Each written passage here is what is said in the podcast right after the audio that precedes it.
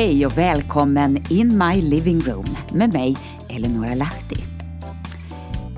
Idag har jag ett avsnitt som jag blev nästan lite förvirrad först när jag började läsa igenom det. Eh, vad jag hade skrivit för något år sedan. Och då tänkte jag, men hur tänkte jag få ihop den här texten? Men om du hänger med till slutet, då kommer du att förstå.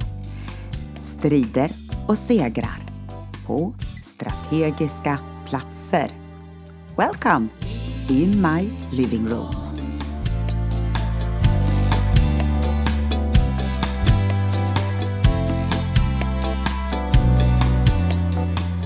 Så sitter jag här och funderar vad jag ska skriva om.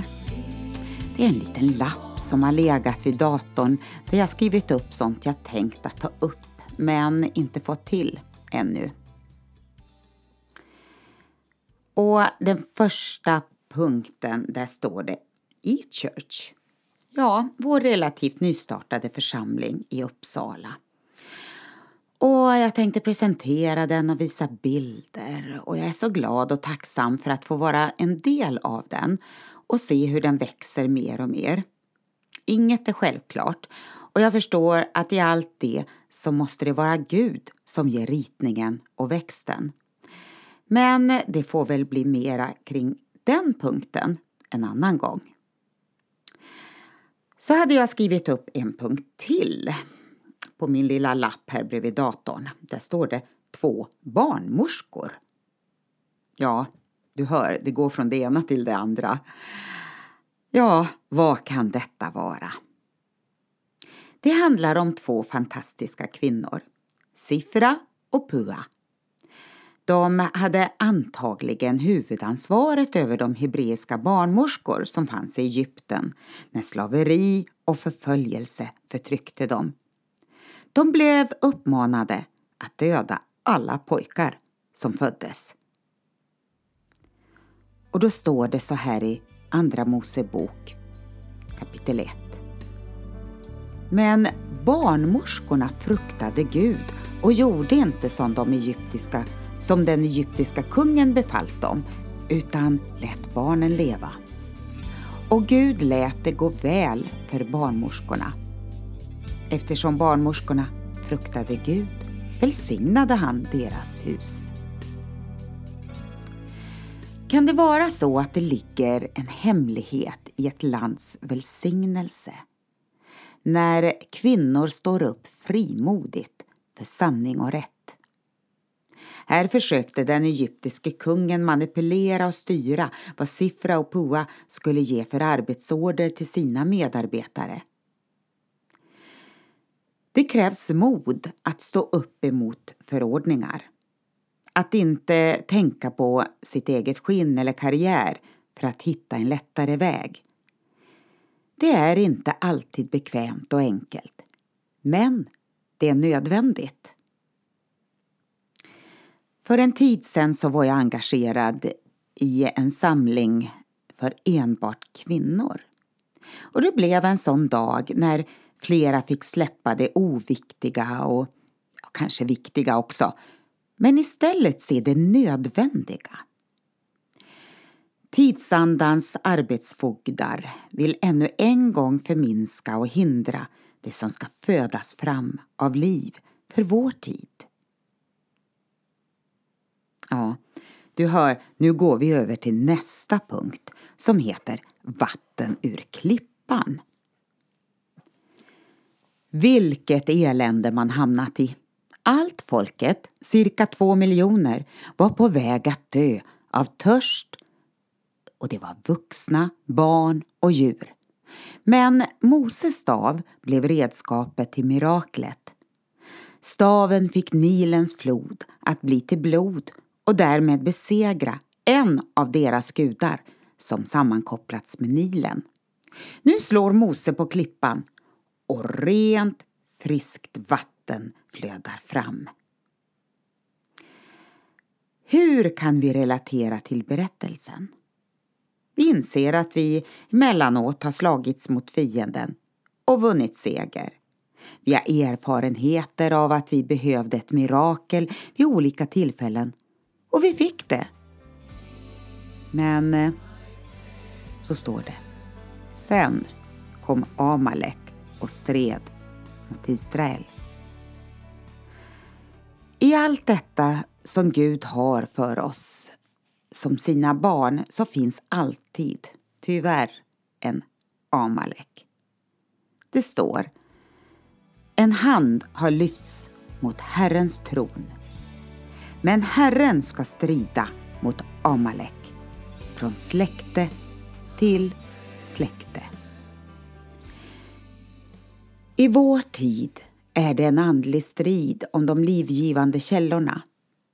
Inget är självklart bara för att vi vunnit några segrar. Så länge Mose höll upp sina armar gick det väl. Men när han började bli trött började armarna sjunka och fienden fick övertaget. Enda sättet att orka var att Aron och Hur såg till att Mose fick sätta sig ner på en sten och de tillsammans höll upp hans armar.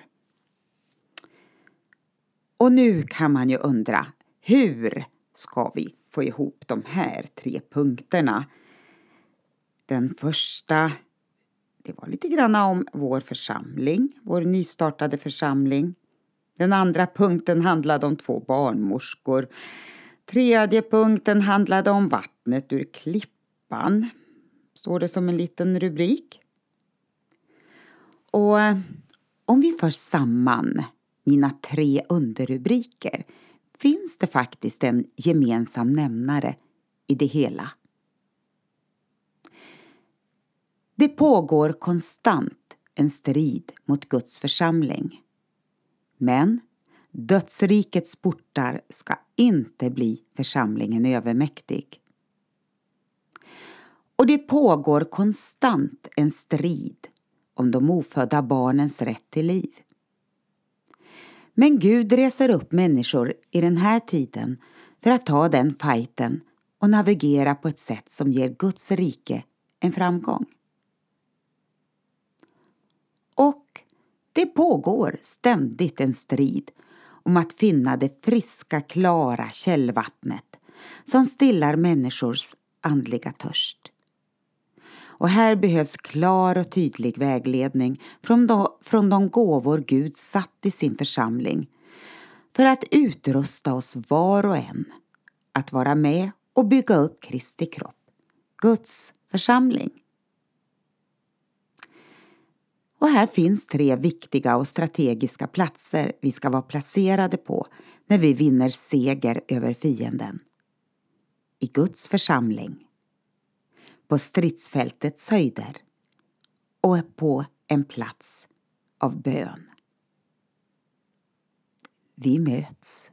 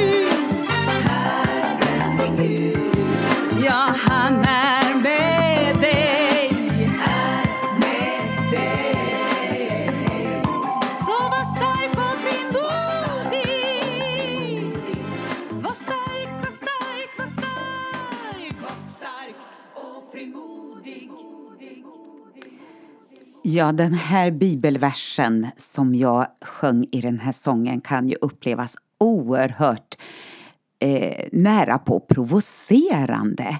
Var stark, var frimodig. Eh, det här är ett bibelord ifrån Josua 1 och 9. Och du vet, Bibeln handlar om vanliga människor som du och jag. Och så kommer ett Guds tilltal till dem. Och de får inte det här riktigt att stämma. Ja, men inte jag, inte ska väl jag. Nej, men hur ska det här gå? Men du vet, när Guds ord kommer, då kommer det med liv, styrka, kraft, vägledning, hjälp, upprättelse. Ja, och idag så kanske du behövde höra precis det här ordet. Och jag läser ett stycke här från Josua kapitel 1. Ja, var stark och mycket frimodig så att du håller fast vid och följer all den undervisning som min tjänare Mose har gett dig. Vik inte av från den, vare sig till höger eller till vänster, så ska du ha framgång vart du än går. Låt inte denna lagbok vara skild från din mun. Tänk på den, både dag och natt, så att du håller fast vid det och följer allt som är skrivet i den. Då ska du lyckas i det du företar dig och då ska du ha framgång. Har jag inte befallt dig att vara stark och frimodig? Var då inte förskräckt eller förfärad, till Herren din Gud är med dig, vart du än går. Ha en välsignad dag, Gud välsigne dig och vi hörs om en vecka igen. Hej då!